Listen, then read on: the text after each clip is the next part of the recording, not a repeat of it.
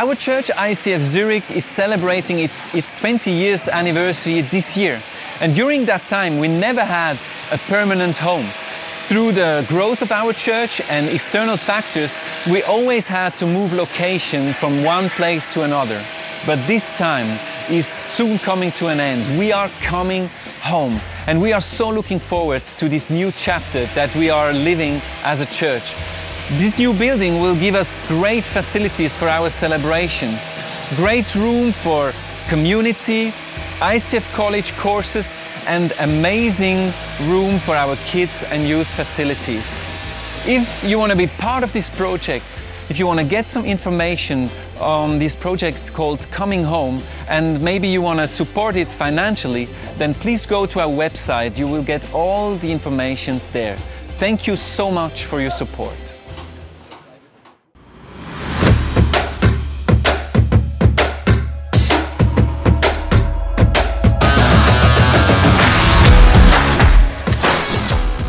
Bungee Jump ist nichts. Heute gehen wir Bergsteigen.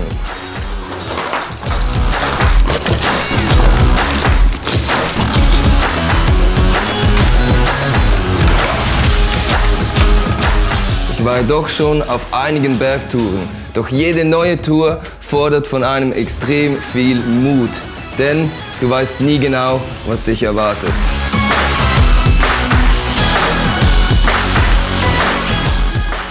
Doch wollt ihr ein Geheimnis wissen?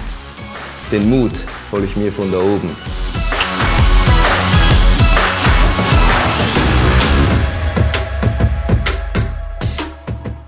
Okay, uh, before I get started, I want to uh, announce an official disclaimer. You know, the disclaimer that comes at the end of an email, um, if you get an email of any larger company, the company makes a disclaimer saying uh, if any of the context that person wrote might offend you or might be politically incorrect, we, uh, we are not responsible for it.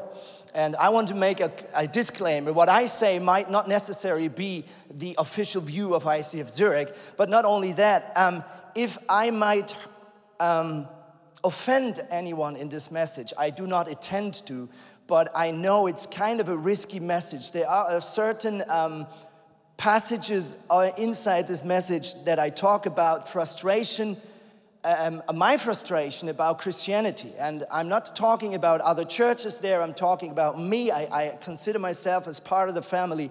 So I hope I don't offend anyone. But I realize I cannot make a, a message on the topic of courage without having or, or, or giving a bold message, right? This would be a contradiction in itself. So let's pray that the God uh, gives me wisdom okay? God, I uh, give you all the glory, and I thank you so much uh, that we can just get together as a family and open our hearts, and we open our hearts for you, for your word, and for your will. And I ask you, God, that you build some of this godly kingdom into our hearts and into our daily lives by this afternoon. We pray this in Jesus' name. Amen. The series that we are in has the title, You Make Me Brave. Now, for those who know German, um, know that there is a German word called brav, which is the absolute opposite of brave. Now, brav in German does not mean bold or courageous, but it, uh, it rather means well behaved or plain or a good guy. Okay, so this message is not about well behaving, but this message is about courage.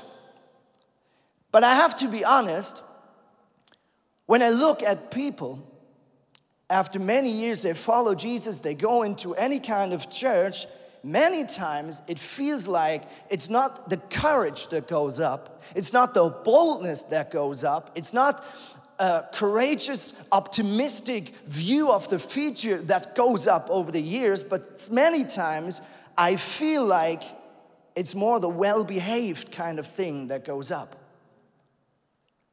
And I realize many people, after years, they become rather more complicated, pessimistic um, about the future, about their worldview, than they have been years before. Two weeks ago, we had small group, and our, the, the host of this evening, he asked us, what is your biggest frustration right now? And all the guys just shared their stories, what, what frustrates them, what's, what's not easy for them. And then finally, they came to me, and I said, to be honest, my current biggest frustration is Christianity. And they looked at me, and I said, well, it's, um, of course, just a feeling, it's not an opinion, but I sometimes I am sometimes confused when I see what faith and church does to people over the years because I see some people who really obviously get changed by the Spirit of God become more um, courageous, um, more um, optimistic about their future.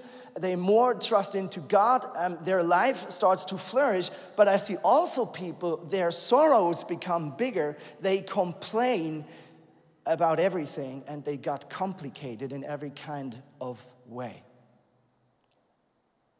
Jesus said to his disciples, and Jesus says to you and me, You are the light of the world.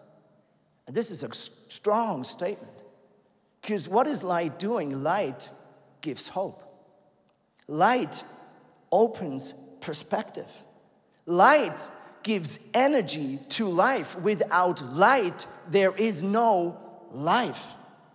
Light displays the right way to go. And light also displays unseen problems, dangers. And Jesus says to us, You are that kind of light to your society you live in. You are that kind of light to your neighborhood. You are that kind of light to your coworkers, to your boss, to your family. Around you, there is new hope. Around you, things start to flourish again. Around you, the unseen becomes seen, the right way becomes obvious. Jesus goes further and says, You are the salt of the world. What is salt doing at that time when Jesus lived? They used salt to preserve meat. So they put a lot of salt around a piece of meat to preserve it. In other words, Jesus says, You are the people who preserve the society. You are the people who preserve marriages, relationships. And what is salt also doing? It makes things spicy, it makes food more enjoyable. In other words, Jesus is saying, You make life enjoyable again. This is our purpose. And I want to look at a man this afternoon together with you. His name is Daniel. And he was definitely not just a nice guy, but he was a bold guy. His story begins about 500 years before Christ with um, the destruction of Judah and the exile to Babylon. So King Nebuchadnezzar came, he conquered uh, Judah, and he took not all, only all the treasures out of the country, but he also took young teenager men out of the country. So he was looking for young guys, well uh, educated, good looking, strong, um, with, a, with coming out of good homes, and he took them to Babylon, into the center of the, of the time. So today, you probably would say he took them to the White House. And Daniel and his three friends, they became part of a casting. It was a sort of a casting, and they knew if we made all the way through, we will end up being rich. We will end up being people of influence, and we will end up being the personal consultant of King Nebuchadnezzar. So Daniel had this great chance in his life. Instead of living a life in, in, in danger, in a, in a country that was all down, he had the chance of his lifetime to go do a great career in a country that is rich, in a place that is safe influencing the strongest man of that time, King Nebuchadnezzar. But there is one thing you have to know about this king. And the Bible tells us in Daniel 5, verse 19 Nebuchadnezzar, he put to death anyone he wanted to, he spared anyone he wanted to spare. So, Nebuchadnezzar, let's say this way, he had issues. He was a weird, a dangerous man, narcissistic in every kind of way. He believed that there is no other God than himself. So he, had, he asked the people of his time to worship him instead of any other God. So Daniel becomes a, a, part of this casting, but there was some little problem, uh, just a little small, really small, small, small, small, small problem. And that has to do something with food. The king decided that these young guys were supposed to get the same food that he had. And this was a big honor. But Daniel knew that on this table there is meat that is unclean.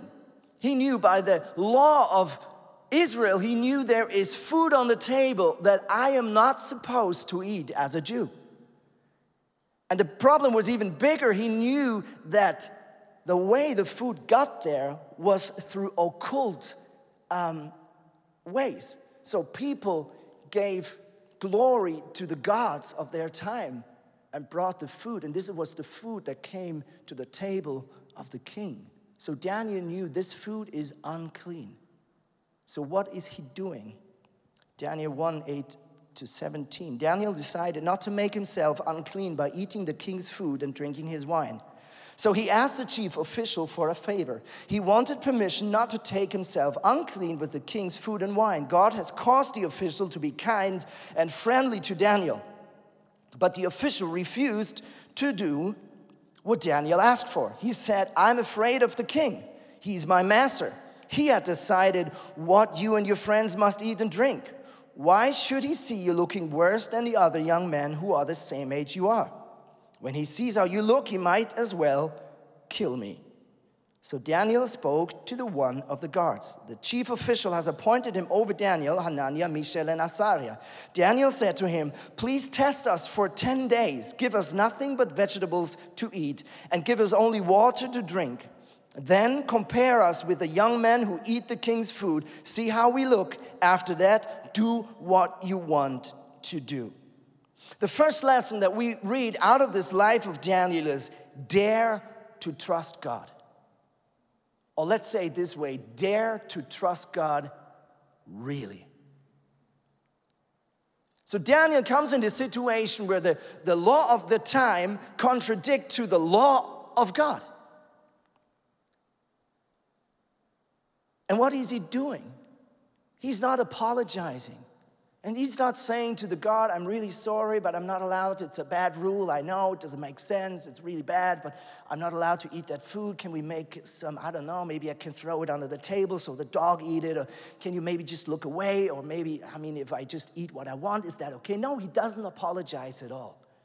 The other thing is true. He stands in front of this God and says, What God tells me to do, is the best I can do. If God tells me not to eat that kind of stuff, it will do me good. I am absolutely convinced that the will of God is the best thing for my life. And he even puts it further and he says, Why don't you make a test? Because I'm absolutely convinced that God will bless me if I do his will. And to be honest, 10 days is not enough for good food to make you better looking. I mean, if this uh, test would have been, I, mean, I don't know, like 90 days, okay, then you start seeing a difference, maybe. But 10 days, come on, that's too short. That needs a miracle. And Daniel expects the miracle. He's not offending the God. He does not tell him what is wrong about their culture. He's not doing anything like that. He's just saying, I have another approach of life, and I ask you to respect it. And if you have a problem with it, why don't we test it? I mean, just check it out. And you will see that it's a good thing. What do we do if we get into a situation where the laws of our time do compete to God's will? What do we do? I think there are two kinds of Christians. One is the thermo- thermometer. I don't know. How do you say this word? What is that? Thermometer. Thermometer. Okay, let's just call it T Christians, okay? Because I will, I will, I will mess it up. I know. I, I will not get it through the message. Okay, the T Christians. What is this thing doing?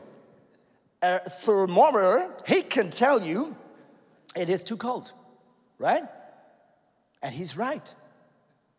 He can say, the situation is not okay, it's too cold. He judges, it's too cold. He's right. It is too cold. But the problem with him is he doesn't change a thing. He cannot change anything. He can say, Oh, the world we live in is so bad. All the polit- politics, all the media, all, all these people coming into a country messing up with the Christian culture of Switzerland. That's very easy. That's so easy, but it doesn't change anything. And the only thing that this thing can do is huddle into the warm nest, retreat into the warm nest of Christianity where it's still a little warmer than out in this bad world. So he just goes away and he loses his influence. But I believe there is another way how we can deal with that situation, and that is the heater Christian. Now, the heater in the beginning is the same. He can measure the temperature. And he tells you, just like this guy, oh, something is wrong. It's too cold. He's right. But then comes the big difference. He can set the right temperature. He can tell you how it should be. And now comes the even better thing is he changes the situation by changing himself. By him getting warmer, he starts changing the situation. What is he doing? He passes on the warmth. Everything around him becomes warm as well. And what else happens? He starts attracting other people that are already suffering from the cold and say, Oh, this is beautiful. Wow. Oh, this is nice. Around you, I feel better. Oh man, what do you have inside of you that gives you this temperature? And you tell them, It's Jesus Christ who changed my life. And that is a big difference to that kind of guy. This guy changes something not by changing others, he changes something by changing himself, allowing God to work inside of him, outside. Paul says it this way in Ephesians verses, uh, five, uh, chapter 5, verse 8. At one time you were all in the dark, but now you are in the light because of what the Lord has done. Live like children of that light. That light produces what is completely good, right, and true. Find out what pleases the Lord. Have nothing to do with the acts of darkness. They don't produce anything good. Show what they are really like. It is shameful even to talk about what people who don't obey do in secret. But everything the light shines on can be seen. Lights make everything clear. That is why it is said, Wake up, sleeper, rise from the dead, then Christ will shine on you. So be very careful how you live. Do not live like people who aren't wise, but live like people who are wise. Daniel did just that. The second lesson out of the life of Daniel is do not be afraid of being brave. Do not be afraid of being brave. We ask our staff members spontaneously in the office what they think when they hear the word brave. Here is the result.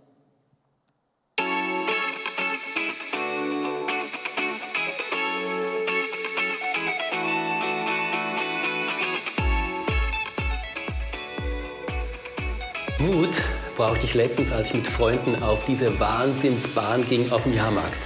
Ich hatte so die Hosen voll. Mut ist für mich, aus meiner Komfortzone rauszukommen. Mut bedeutet für mich, Angst zu überwinden. Mut ist für mich, vor dieser Kamera zu stehen. Ich brauche Mut, um große Entscheidungen zu treffen. Mut. Wäre schön, wenn es das gratis gäbe. Aber meistens kostet es etwas. Es kostet mir Mut, über meine Gefühle zu reden. Mut ist für mich, kein iPhone zu kaufen.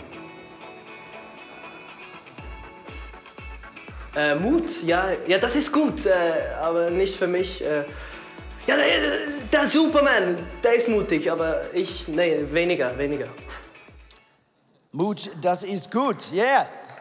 Awesome. The second story that we look in is uh, a little later in the book of Daniel. Daniel now is one of the most influenced people of his time, very close to the king. One morning, the king Nebuchadnezzar wakes up and realized he had a bad dream last night. The problem was he didn't remember his own dream.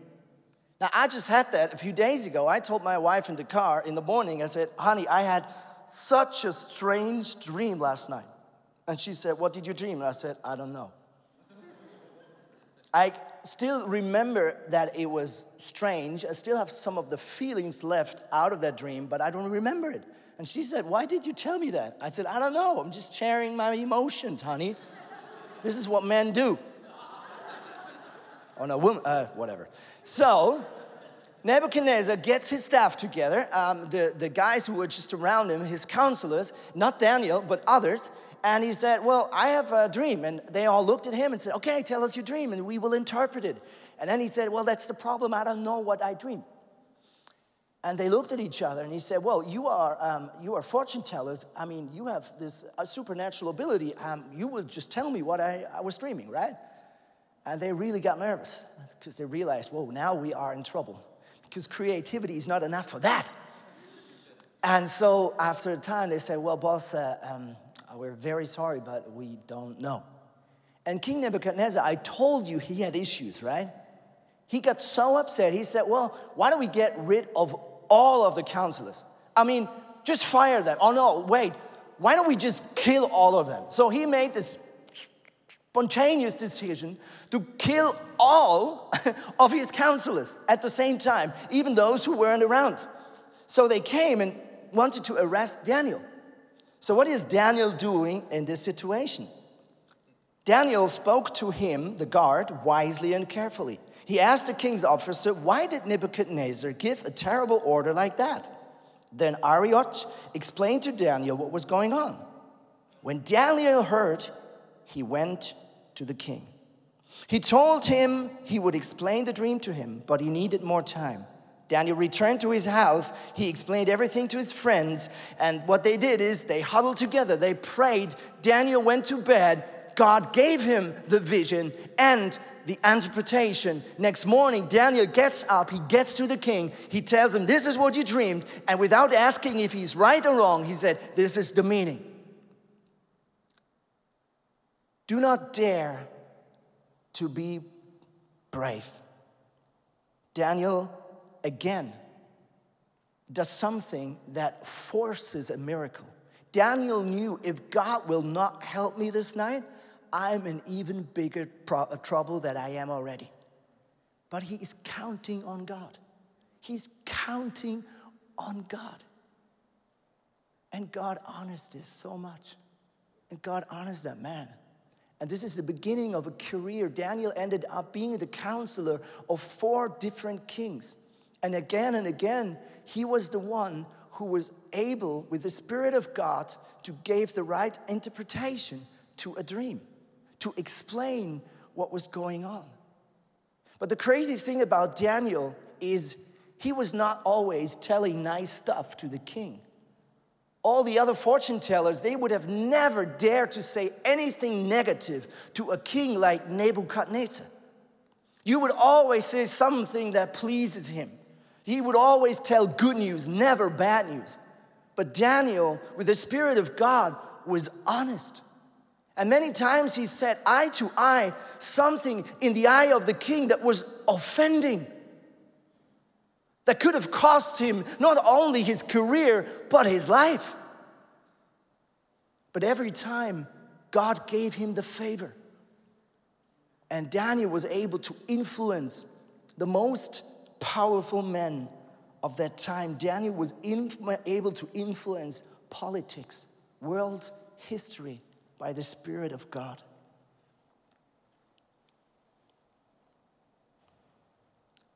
The last lesson that we learn out of the story of Daniel is God remains faithful in your faithfulness. God remains faithful in your faithfulness.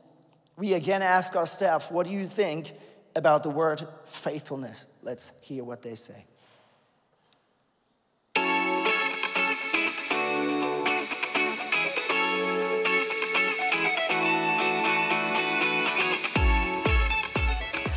Also teuer für mich heißt mein Kaffee und ich. täglich. Treue ist für mich zu wissen, tief im Herzen, dass Jesus immer an meiner Seite ist und mich nie verlassen wird. Treue ist für mich, dass ich zu dem, wo ich mal Ja gesagt habe, auch dabei bleibe. Zum Beispiel bei meiner Frau, bei meiner Church. Treue bedeutet für mich, zueinander zu stehen und miteinander durch dick und dünn zu gehen. Treue ist für mich, an einem Ort zu bleiben, selbst wenn es ungemütlich wird. Treue, zählt das heute noch was? Ja, ich denke schon. Treue ist für mich, bei jemandem zu bleiben, dem ich es versprochen habe, auch wenn es sonst niemand anderes mehr tun würde. Treue ist für mich eine Entscheidung. Treue ist ohne Anerkennung zu dienen. All right. We come to the last story of Daniel, and I believe this story is the most famous one. It's the story of the lion's pair. Say hello to lion. This is Mufasa. Hello, Mufasa. I don't trust him. I don't get used to it. If you realized I was always talking over here, it was because of the lion. No, just kidding. What happened? Daniel was a, a counselor of four different kings. Now we have King Darius, who is ruling the nation. Daniel is number two, in, in, in uh, he's sort of the vice president of that time.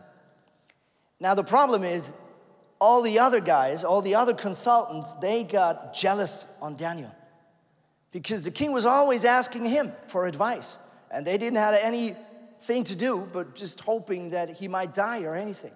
So one day they decided we have to get rid of this man. So they called the NSA. They searched his computer files, but they realized this guy has no mistake. He's such a clean person. Daniel had nothing to be blamed for. The only thing that re- they realized was that this guy still believes in this God of Israel. So one day, without Daniel, they went to the King Darius and they said, Oh, behold, King Darius, you are so strong and so holy. Why don't you uh, make a law that nobody is allowed to pray to any other God than to you, O Master, O King? And Darius was such a, a self loving, narcissistic king that he didn't realize that this was a trap and he might lose his best friend and consultant. So he said, Oh, such a brilliant idea. This could have been my idea. And so he just seals the deal. And so there is this law from one day to the other. There is this law. If you pray to any other God other than Darius, you will end up in the lion's pit. Now ask yourself if we would meet tomorrow in small group, and Daniel would, would be one of the members. And he would tell us the news about this law, about his friends who are jealous on him, that kind of try to cheat him and kick him out of his job. What would we tell him? I was asking as I prepared this message if I would be the guy who would say, Come on, Daniel, I mean, God knows your heart. I mean, this is not about your faith. This is really about some stupid, jealous action of these stupid, je- jealous, you know, coworkers. I mean, come on. I mean, there is a difference between your private life and your professional life. You all know this sentence, you know, faith, Christianity, that's your private life. But when you go to work, this is a professional, you have a position. I don't know what I would have told Daniel. So Daniel had to choose how much do I allow my faith to make it a little smaller, a little more private? Take it back, hold it back for a few days until the thing is over? What is Daniel doing? Daniel found out that the king has signed the order. In spite of that, he did just as he had always done before. He went home to his upstairs room its windows opened toward Jerusalem. He went to his room three times a day to pray. He got down on his knees and gave thanks to his God. Daniel chose to make his faith as public as possible. He didn't make it as private as possible without getting in trouble with God. No, he chose to make it as public as possible. So there are here a few details in this verse. It says he went into the upper room. So from every part of the building, you could look up and see him. He also tells us the window was open. He took the window that was pointing to Jerusalem, so every doubt would be uh, over. Everyone knew he was definitely praying not to Darius, but the king of Israel. And to make it really, really sure, he went down on his knees as an official sign hey guys, I am praying to God of Israel. He makes it as clear as possible. And he knew 100% that these co-workers were watching him. He knew it 100%. Daniel was not a stupid man. He knew this was a trap. And he knew if God will not do a tremendous miracle, I will end up being eaten by this guy, Mufasa. Yeah, it's in the Greek, now in the Hebrew. If you really study the Hebrew, it says Mufasa. Just kidding, just kidding. And guys, guys, this is for me such a challenge. I respect this story. I mean, I'm, I'm, not, I'm not worthy to preach this because this makes me speechless. This guy, all of his year, all of his life, ended up getting into trouble, getting into situation where he risked to lose everything, even his own life, his own family. And again and again, he's able and willing to risk it for the purpose of God. And every time God honors this man and gives him even more. Last week we had Nick teaching on this topic of favor of God, and I am so convinced God gives us favor. God provides us favor. God gives something into our hand. But our job is to always let it go and to sacrifice it for the kingdom of God. We cannot hold to it. We cannot grab to it. It's not us, it's God's. It's just a tool that goes and belongs to Him. The favor that God gives us, the talents that God gives us, the position that God gives you in your company, in your university, it's God's position. It's God's talent. It does not belong to us. Our hands should always stay open, always stay open.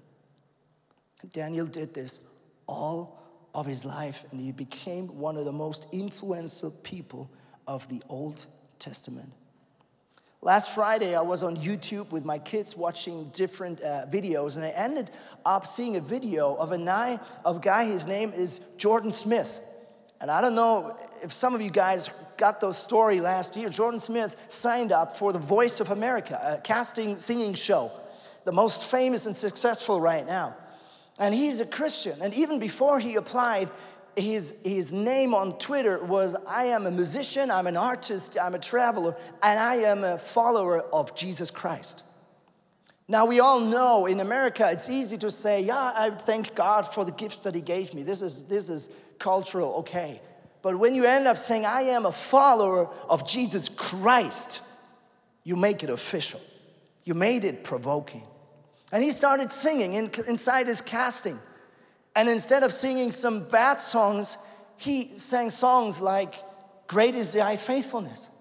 Using this position and all of this life, um, um, people that are watching, using the, the chance to share the gospel. And when it came to the Christmas season, he chose songs like Mary Did You Know, a song that is basically telling the whole story of Jesus going to the cross, sacrificing his life, being rose again, able to forgive sins.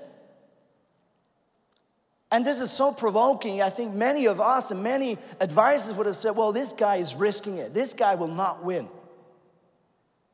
But God gave him the favor. God gave him a voice that is supernatural. And he won the race. And now comes the question what did he do when, after he won it? What did he do when he had to sign the contract? And this is the most challenging thing. My own wife is working in the music business, and I can tell you there's a lot of rules. There's a lot of stuff in this contract. that they ask you not to do, to maybe leave away, not to say, not be offending. And during that time, what did he do? He went into the most evangelical church that I know, which is Saddleback in LA. And he did an interview with Pastor Rick Warren and shared his story and shared all of what God is doing. And I was so excited to hear that story. I didn't, I didn't, I didn't realize it last year. And I was even more proud when I opened the newspaper last night. I don't know if, if you guys saw the, there was an article of a family of our church that had come to our church um, for many years now. And the newspaper made an interview with them, uh, a report, how they live their Christian life, but also how they live their life inside this church, ICF Zurich. And it was one of the best articles that we ever had on God and faith and church. And I was so proud and so amazed by what this family said and how they spoke with boldness and honesty about their God and the kingdom of God. I believe so much it's time to let go of shame. It's time to define Christianity as, as something just easy and, and, and, and neutral, but I believe it's time to rise and rise and make a difference and raise our voice. I want to end up with a story, a personal story. Um, as a kid, I had a dream, a bad dream that always came back, and it had to do with Mufasa. Um, again and again and again, as a small boy, during my sleep, a lion would come from the side, he would stand on my shoulder and he would roar at me. And then it, always the same thing happened. I fell out of bed. I woke up on the floor, crying, shouting for my parents. And I dreamed this dream again and again and again. I was always praying before I went to bed that I don't dream my bad dream. And after a few years, it started to go away. I didn't dream it anymore. Many years later, I went to a Christian conference in Atlanta. We flew in, we went right into the conference. I was totally jet lagged. Some guy was teaching. I could not hear anything because I was tired and I was freezing because in the States, it's too cold. Air condition is too cold in the States. In heaven, it will be different, I'm telling you. This is not godly. This is terrible. So I didn't was not able to hear any of the message. I have no clue what the preacher was preaching. But when he came to the finish, he went to his knees and he said, Why don't we ask the Spirit of God just to speak to us personal? And I was not expecting much. I just said, Okay, God, why don't you speak to me? And all of a sudden, in front of my inner eye, I saw this dream of the lion again. I saw exactly the same scene how he comes, steps on my shoulder, and start roaring at me. But then, for the first time, my dream continued. And instead of me falling out of the bed, I started turning to the lion and I started fighting with the lion. And it was not a bad fight of enemies, it was a fight of friends measuring their strength to each other. And I started weeping like crazy. You can ask Dave, he was laughing very bad at me because I was weeping like a child for minutes. And I realized how God was saying to me, Andy, this lion that you are running away from, this is you. You are running away of your own identity. You are afraid of your own identity. There's something that I have put into you that scares you. And it's time to not any longer run away, but to hold it and grasp it and live it and dare to live it for the kingdom of God. And I made a decision that day and I said, God, if you call me to be a lion, I want to be this lion. Why do I tell you this? I believe so much that the lion is an image that is true for all of us. Many prophets have come to Switzerland, and this image of the lion comes back again and again. Around 14 years ago, a book was published, a prophecy was published by a man And he was speaking about this prophetic word, this prophetic image that God uses Switzerland as a lion who stands up, who has a key position, a key influence in the church history. And he challenged us as a church to say we are not any longer just huddling in a world that is dark. No, we start going out. We start raising our voice. We start making a difference. Not like a T Christian, but like a H Christian, a Heta Christian. And we start believing that God wants to use us just like He used Daniel to change our society, to change our neighborhood, to change our schools, to change our co workers, to change the business we work for. You are a spokesman of God. You are in a place where only you are. And God entrusted the kingdom of God into your hand and my hand. Why don't we stand up? And what I wanted to do is, I would like to pray this simple prayer, asking God to pour out the spirit of boldness that we might be speakers of truth in love to the people and the world around us. Why don't we raise our hands as a sign that we want to receive? And why do we pray in, in Jesus' name?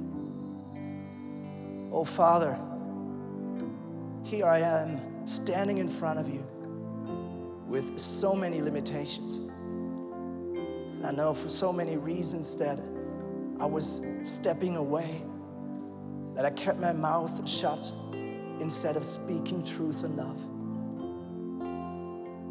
God, this afternoon I decide to be a spokesman of you. This afternoon I make a decision to open my mouth where you call me to, to make a difference where you called me to. But God, I need some supernatural help.